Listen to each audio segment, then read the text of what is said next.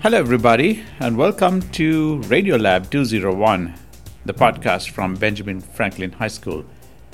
And this week I want to feature something that happened in the class, and that is the day the internet died.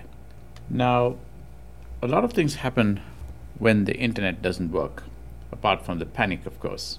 To put it in perspective, this was the week of prom this was when Spirit Week posters were in the hallway, you know, screaming out the theme for the week. Students coming dressed up in Disney characters and monochrome sometimes. Seniors were planning their senior prank. But then, on that day, the internet died. Now, it's interesting how life tends to be suspended when things like this happen, especially in a computer lab, especially here because I have uh, what's that 39 computers and there are carts with laptops. None of them are available when this happens.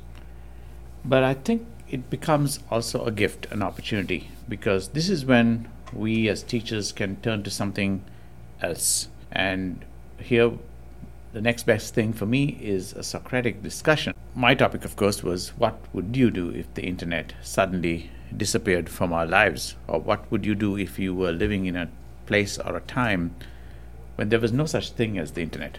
I like to remind my students that there are places in the country, this country, and places in the world that don't have Wi Fi or internet nearby or something that they can just assume is there.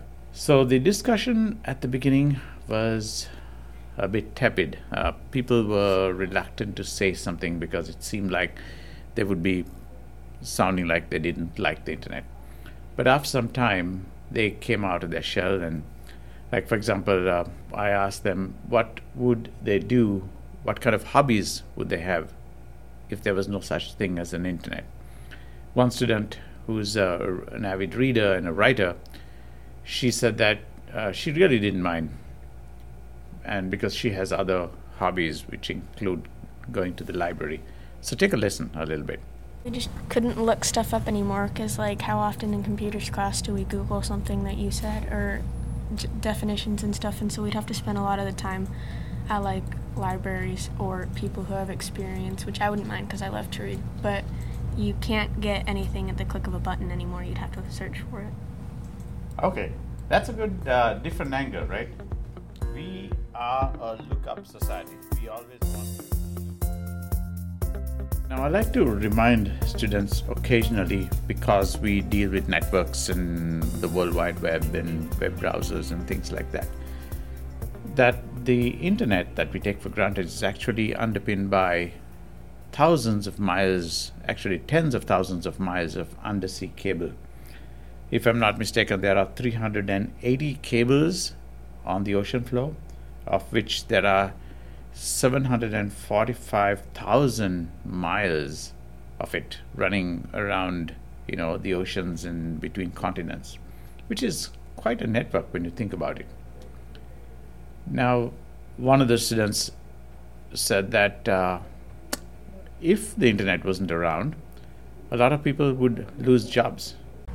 Most of their money comes from stuff like a lot of YouTubers, I guess, just social media people will like not make money anymore. Which was a great point because so many jobs, mine included, depends on us having networks. I also put things in perspective by saying that there are times when the internet has been down. Uh, there was a time when a woman in Georgia, that's the Republic of Georgia, the Eastern European country, accidentally dug into a cable when she was digging for some metal, I believe, and she cut off the internet to the neighboring country of Armenia, which uh, is actually 6,000 miles away from Georgia, which is like saying uh, if somebody cut a cable in London, the internet might go down in Colombo, Sri Lanka. It's quite a thing when you think about how much connected and how much distances these cables actually carry connections to. There was a funny story a little more recently where a cow stepped on a cable and was, uh, I think, a herd of cows was stepping on cables and cutting off the Google fiber optic network somewhere in the country in the US, which is really funny when you think about it.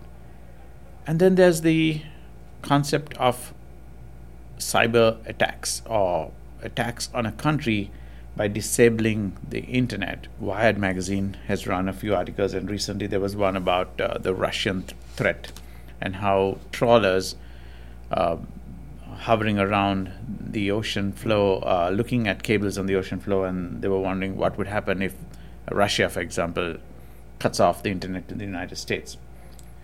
So there's a lot of uh, angles to think about. Now, in a different class, in my writing and publishing class, they took on a different tack. And these are high schoolers.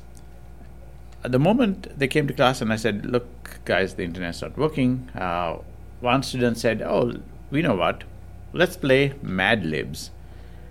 And this was really interesting, even though it looked like a bit of a distraction. Take a listen and you'll see why it is relevant. Sussy. Sus, suspiciously question mark or just sussly? Verb Successfully. ending in ing. ing Crying. Number. number Negative. Square root of two. 30 No, point a squared plus four. b squared equals c Negative squared. 31. Which is the 31.4 I hate that theorem. Now, for students like this, in this class, in the writing and publishing class at least, uh, especially since we had, or they had analyzed the lyrics of John Lennon and Imagine Dragons, we've discussed uh, the, the idea of TikTok and uh, should TikTok be banned. They've talked of blog platforms and the importance of blogging networks today. They've looked at narrative arcs. They've been writing and creating their own podcasts. So it was interesting the angle that they took by going to Mad Libs. And yes, they also have the occasional math problem. So, to sum it up, this network being down brought home to me the importance of how we as teachers can do other things to engage students and make people creative, whether or not we have devices at our disposal that we can just tap into and power up. I remember about 10 years ago, there was an Intel mentor in my robotics class, and uh, he showed up to teach coding. And one day he said, Let's not use computers. Uh, let's teach these students how to code without computers.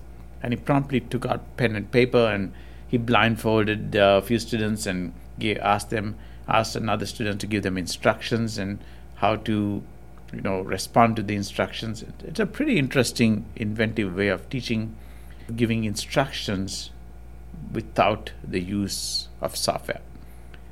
So the point here again is that we can teach, we can do problem solving, we can teach creative writing, we can teach how to make presentations or analyze data without actually networks or technology. Now I have to say that I'm not a, a luddite who's planning to retire to a cabin in the woods soon, but but it's good for us to know that we do have alternatives.